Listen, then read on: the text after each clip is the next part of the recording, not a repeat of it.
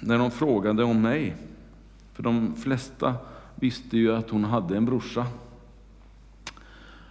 Ja, han är ju pastor. Ja, kanske sa hon, det är han nog, men han är min bror, sa hon sen och tittade folk stint i ögonen.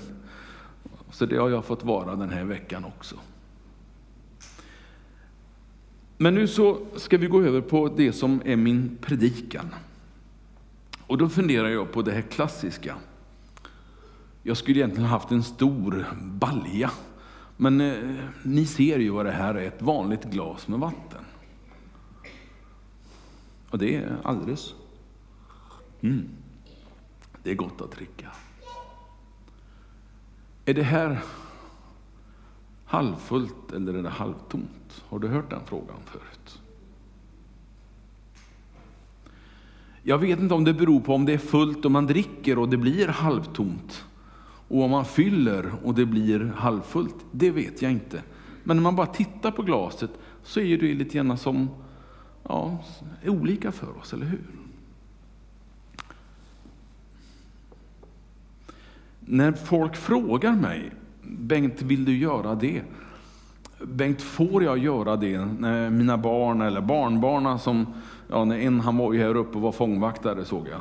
Eh, när de frågar liksom, nej, kommer det då nästan automatiskt. Jag vet inte varför jag är sån.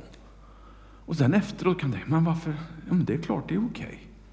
Och så ångrar jag mig. Jo, men det är klart du kan göra så, eller det är klart det kan bli si. Eh, men ofta så kommer det ett nej när jag liksom ställs mot väggen inför en, en fråga. Så, oh, nej, nej, nej. Och sen ändrar jag på mig. Jag har mycket lättare att se alla mina misstag istället för mina framsteg. Det är ju ingen skön sida direkt att ha, men så är det. Jag har lättare att se när jag kommer till korta än när jag gör bra grejer. Och det, det är min läggning lite grann. Och kanske det är så att många med mig har lättare för att se på det jag inte förmår än det jag förmår. Ibland så tror jag att det är en, många i kyrkan som har lättare för det. Och många kyrkor har lättare för att se de misstag vi gör istället för allt det vackra som händer i kyrka, församling, runt oss som kyrka, församling. Det innebär ju inte, om vi skulle titta på allt det vackra vi gör, så innebär ju inte det att vi inte ser att det inte alltid är perfekt. Men ibland så fastnar vi i de där sakerna som inte blir bra. Och det, det, finns ju, eller hur? Jag, menar, jag kan bara gå till min hemförsamling, jag kan gå till de församlingar som jag har jobbat i. Ingen av dem eh, har lyckats perfekt, och framförallt inte när jag var där. Det vet jag ju. Och ändå så gjorde vi så många bra grejer. Jag kan fortfarande le när jag tänker på barnkörerna som har varit i de olika församlingarna som jag har jobbat i. Och se när de växer upp. Och så möter jag dem sen på konferenser och annat. Oh, wow, ja, men du var ja just det, det är ett tag sedan. Och du tror, ja jag tror på Jesus, jag jobbar i församlingen idag. Tänker jag, något gott har jag gjort i alla fall. Något gott har jag varit med om.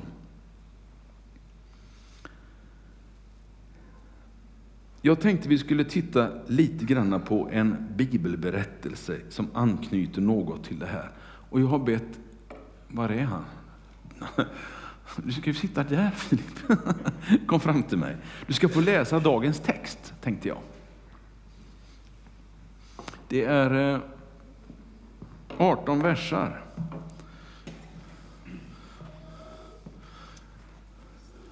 Varsågod.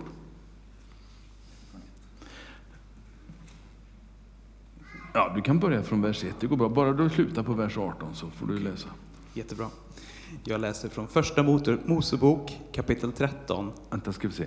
På texten ni har där så börjar det på, på vers 5, men ni får lite extra grädde på moset idag utav, utav oss här. Så bröt Abraham upp från Egypten och begav sig till Negev med sin hustru och allt han ägde, och Lot var med honom. Abraham var mycket rik på boskap och på silver och guld. Han färdades från lägerplats till lägerplats, från Negev ända till Betel, platsen där hans tält hade stått förut, mellan Betel och Ai. Och där han förra gången hade rest ett altare, där åkallade Abraham Herrens namn. Lot som följde med Abraham hade också får och kor och tält. Och landet kunde inte livnära dem där de bodde i samma område. De hade så mycket boskap att de inte kunde bo tillsammans. Och det uppstod tvister mellan Abrahams och Lots herdar. Dessutom bodde kanaerna och periserna i landet vid den tiden.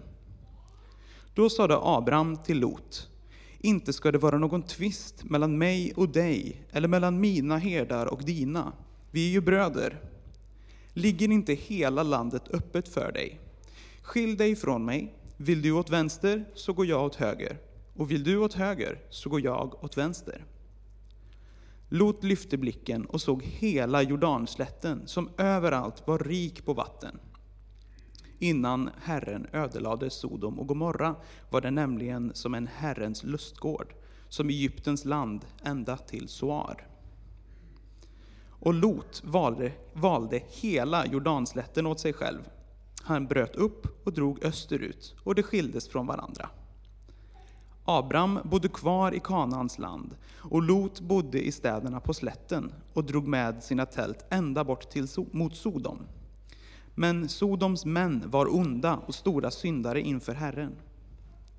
Herren sade till Abraham, efter att Lot, och, efter att Lot hade skilt sig från honom, Lyft din blick och se dig omkring från den plats där du står mot norr och söder, öster och väster. Hela det land som du ser skall jag ge åt dig och dina efterkommande för evig tid. Och jag ska låta dem bli som stoftet på jorden, om någon kan räkna stoftet på jorden skall också dina efterkommande kunna räknas. Bryt upp och vandra omkring i landet, i dess längd och bredd, för att jag ska ge det åt dig. Abraham flyttade då sina tält och kom till Mamres terebintlund vid Hebron. Där bosatte han sig och byggde ett altare åt Herren. Men tack för hjälpen. Herre, så välsignar vi ditt ord och dess plats i våra hjärtan. Herre, vi välsignar att det får bära frukt, att det får förändra våra liv, att det får betyda något i vår vardag. Och vi tackar dig att vi har fått läsa det i Jesu namn. Amen. det är ju så med inte bara Nya Testamentet där vi bokstavligt talat hittar Jesu ord, men jag tror ju att boken i sin helhet innehåller och är Guds ord. Så därför så brukar jag säga att det är Jesu ord alltihop. Även om, ja nej, det ska vi ta en annan gång, förklara hur, hur det förhåller sig med Jesus före han var född. Men det tar vi en annan gång. Jag älskar den här texten. För den talar om så mycket som är svårt för mig och som jag har haft svårt för. När Abraham och Lot efter många års gemenskap och många års välsignelser, för det var välsignelser som hade liksom lett fram till den plats där de stod. De var båda två oerhört rika och man kan vara välsignad ändå. Men i det här fallet så var det så att de räknade det som välsignelser i sitt liv, att ha fått uppleva så mycket rikedom. Det var ju så rikt så till och med Abraham räknades som en av den tidens rikaste människor. Men nu hade det blivit osämja och deras herdar som skötte om getter och får, kameler, de kom inte riktigt överens för det var, det var trångt mellan vattenhålen. Och eh, den ena herden ville komma före den andra och det blev slagsmål och det blev osämja. Så då sa den vise Abraham, ja men Lot, nu, nu, det här går inte längre. Går du åt ena hållet går jag åt andra. Lot, du får välja. Välj vilket område du vill. Jag vet inte om de kanske, jag ser framför mig hur de står på en, en rejäl bergshöjd här i, i Judaland i Israel. Och så ser man liksom jättelångt. Och Lot han stod bredvid Abraham och tittade. Så fick han se hur där nere till höger där, fråga mig inte varför det är höger, men, ja, men så tänker jag. liksom sådär. Där inne i Jordanfloden. Från Döda havet och upp mot Genesarets sjö. Han såg inte ända upp till sjön, men han såg en bra bit. Och det var bördigt, alltihopa. Även ner mot det vi idag kallar för Döda havet var ett bördigt, en bördig mark runt omkring. Inte alls som det ser ut idag. I alla fall så, så ser Lot det där och han ler i sitt inre. Jag vet vad jag vill ha. Abraham, jag tar Jordanslätten, sa han. Du sa ju att jag fick välja, jag tar Jordanslätten. Och så drar han iväg med allt sitt folk, all sin rikedom. Och så ser han framför sig hur jordarna växer, hur hans rikedom växer. Abraham han står kvar där på bergknallen. Och så tittar han ut över det som är kvar och tänker, hur i all sin dag men då kommer Gud till honom och så säger han, Abraham, lyft din blick. Se inte på det där som är tufft och svårt bara. Du vet vad som väntar dig, du vet att det blir tufft för dina jordar, du vet att det blir tufft att vandra mellan vattenhålen. Men Abraham, lyft din blick. Och jag älskar det uttrycket. Så många gånger har jag fått göra det. Jag har gjort det den här veckan. Jag har gjort det tidigare i livet. När jag tycker att det har varit knepigt runt omkring mig.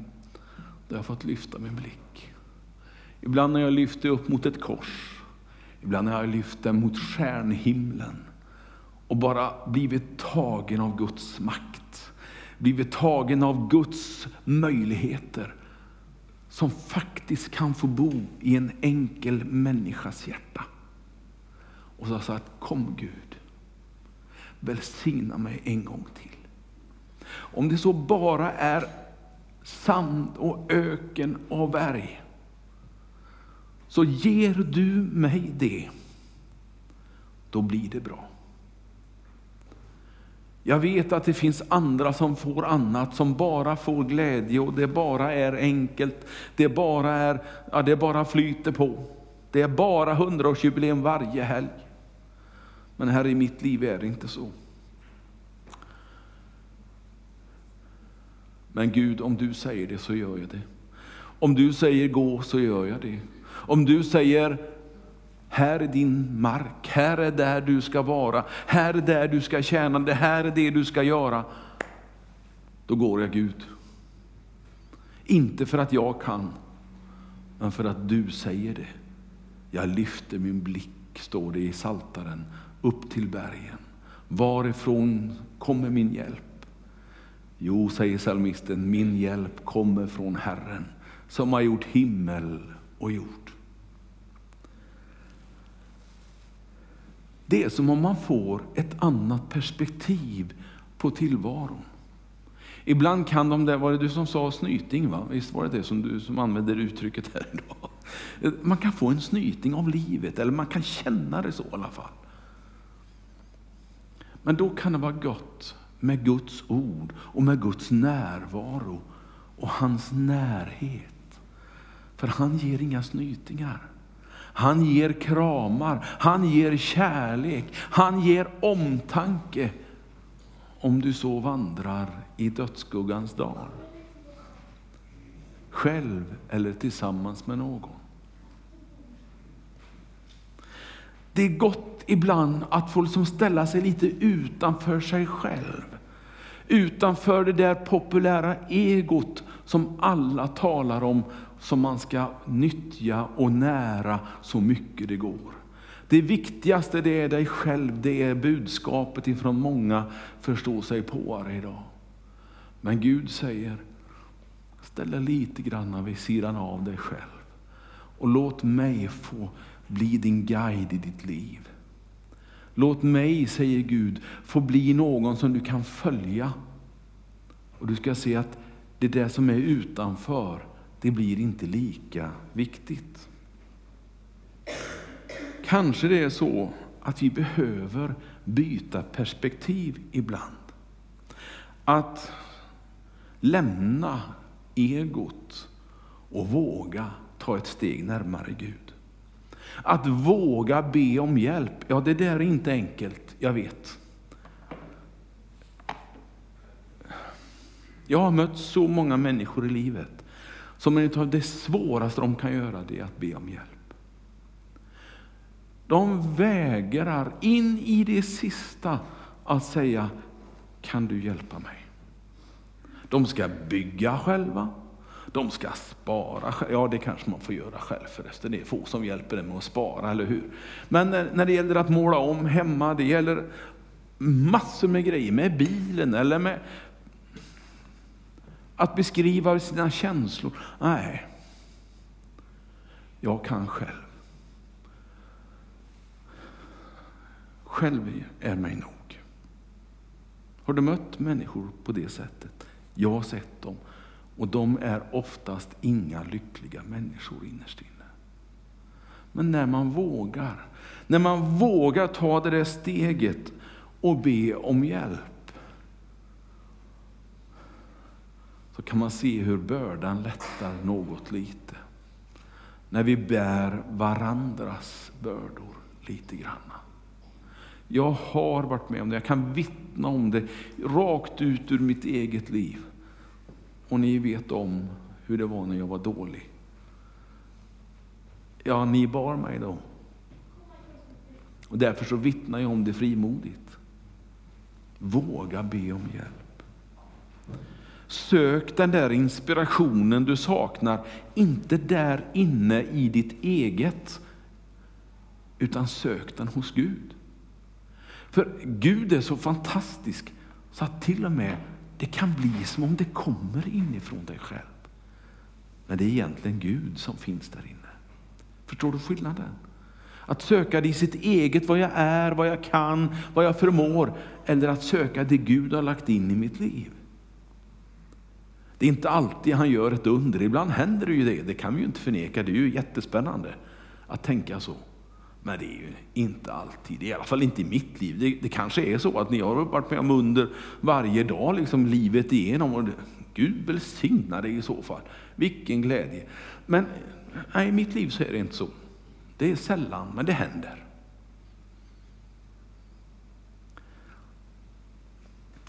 Att våga se sig omkring, att lyfta blicken, att släppa taget kanske det svåraste som finns.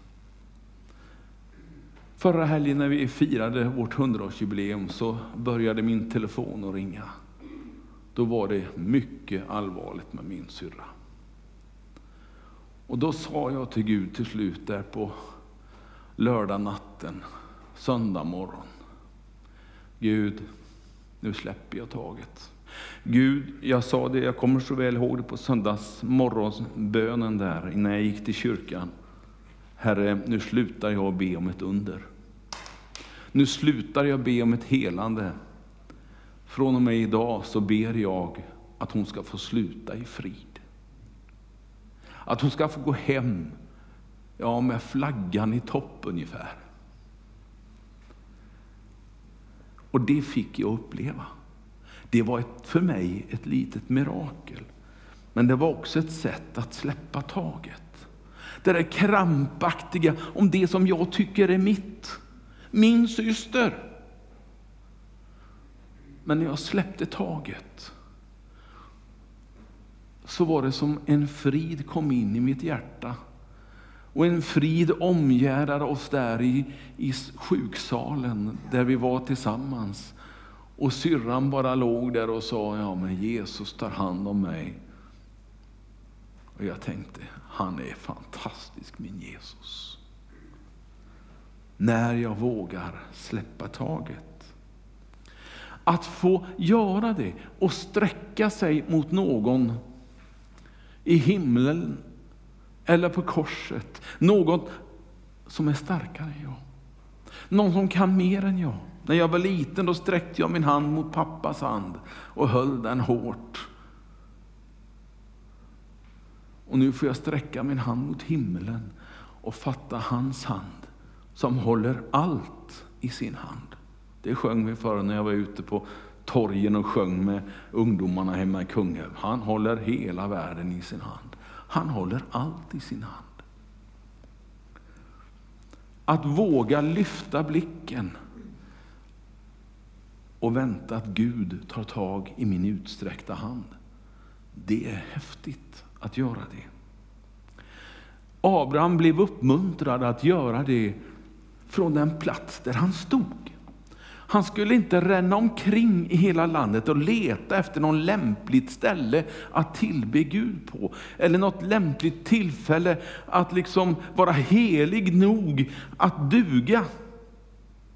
Nej, Gud sa till honom, okej okay, Abraham, så här är nu vet du hur det är.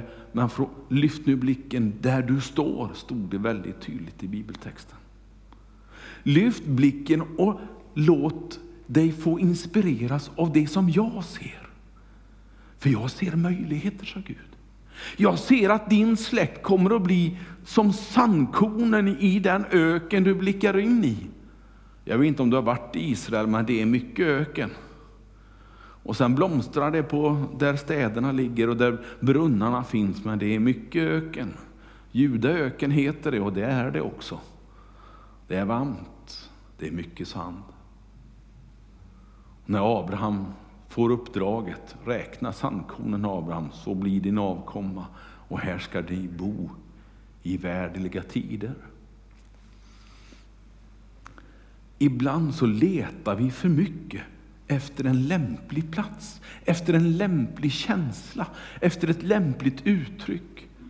Men Gud är aldrig längre bort ifrån dig än en hjärtasuck. Än en hjärtas bön, än de knäppta händerna. Du duger som du är i Guds ögon. Ja, visst, ibland så kanske det finns en möjlighet att förändras. Eller vad säger du? Vi är ju inte perfekta, eller åtminstone jag. Det finns förändringspotential i mitt liv. Men det är inget krav ifrån Gud. Det är en möjlighet. Han säger, jag ska gå med dig Bengt varenda dag. Jag har varit med dig under ditt liv och jag kommer att vara med dig under ditt liv. Och samma löfte har du. Om du vågar be Gud om hjälp så kan ditt liv bli förändrat. Du behöver inte sitta på en parkbänk i Tibro och nyttja droger för att uppleva att ditt liv behöver bli förändrat. Det kan vi göra som har bil, båt och sommarstuga och en god plånbok också. Känna mitt liv behöver bli förändrat. Det behöver inte vara de drastiska sakerna, men man kan ändå känna, Herre, det här skulle jag behöva hjälp med. Det här beteendet, de här uttrycken i mitt liv, hjälp mig med det. Men Guds krav, det är någonting helt annat. Det är totalt syndfrihet. Och hur ska du uppnå det? Det kan du inte göra själv. Utan du har bara att sträcka ut din hand och säga, Gud hjälp mig. Hjälp mig och hjälpen kommer ögonblickligen. Sen kan det ta ett helt liv att bli en bättre människa tillsammans med honom.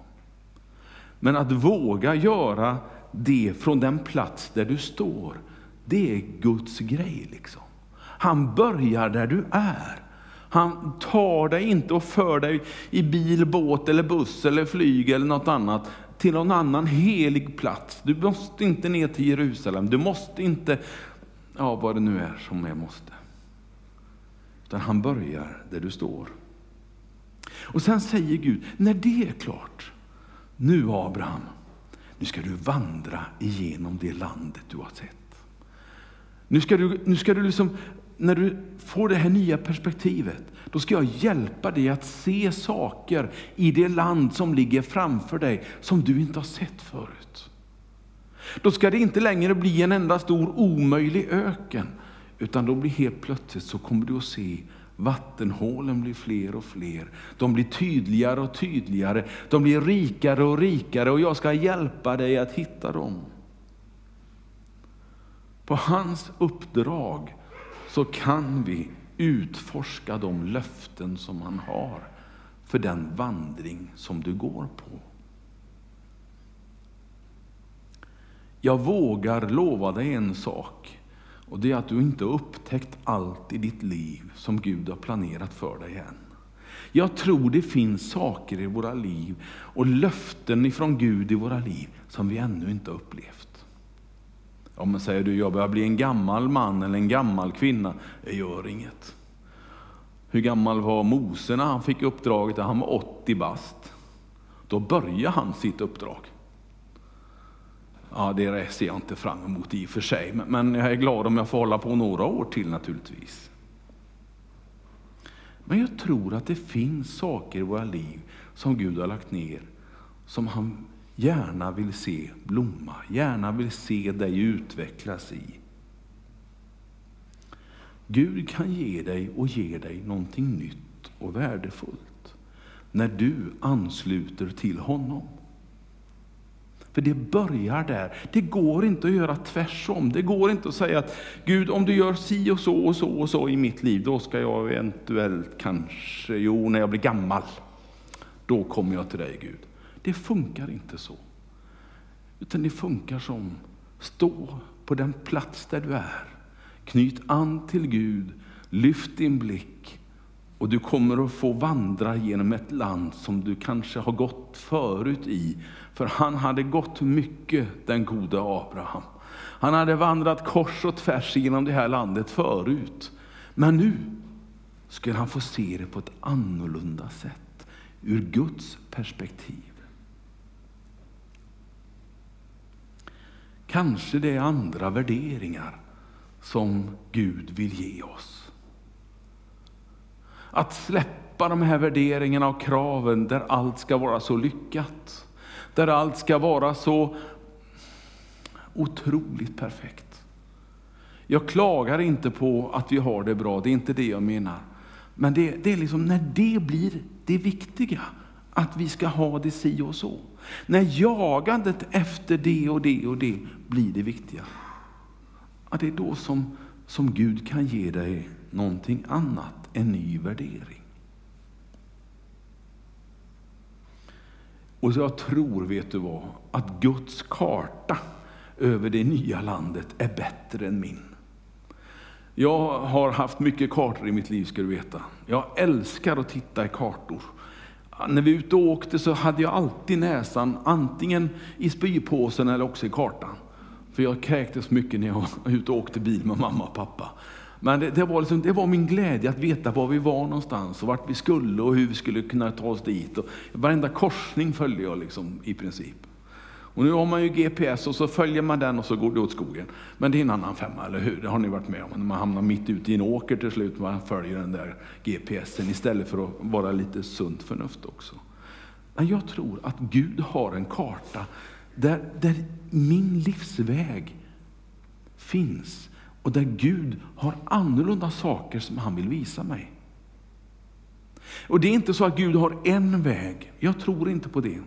När jag var yngre gjorde jag det. Tänkte att Gud har en väg. Han har en kvinna i mitt liv. Och missar jag det, då är det kört. Nej. Titta på GPSen för att se. Kör tillräckligt galet tillräckligt länge. Det gjorde jag häromdagen. Och GPSen räknar om till slut. Ja, men då kan du köra så här. Men målet är fortfarande samma. Först säger han vänd om, vänd om, vänd om. Och sen till slut så, jaha, du vill åka den här vägen, okej, men då kan du köra så här. Så tror jag Gud är. Om jag gör fel i livet, om det blir sånt som jag inte har räknat med, då säger inte Gud, ja, ja okej, du får väl klara det själv. Utan då säger Gud, nej men kom igen, jag ska hjälpa dig. Då tar vi den här vägen. Då har jag de här möjligheterna som jag vill erbjuda dig. Gud är aldrig omöjlig. Han har möjligheter. När jag ser svårigheter och omöjligheter, då blir det bara jobbigt.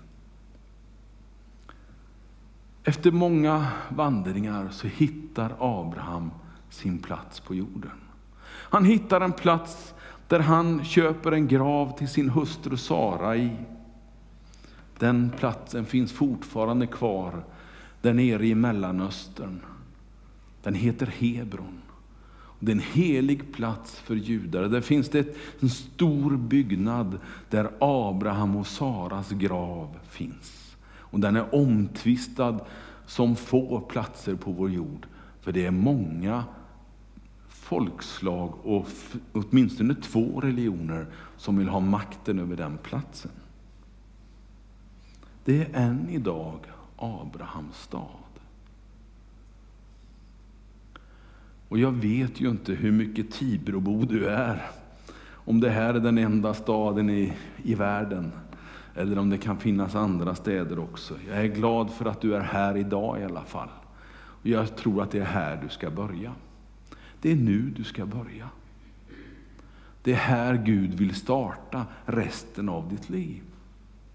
Det är här Gud ger dig möjligheter för det, den vandring som vi har kvar var och en. En del har riktigt många år kvar, andra har lite färre. Spelar ingen roll. För Gud är alltid nuet, starten, möjligheterna i ditt och mitt liv. Herre,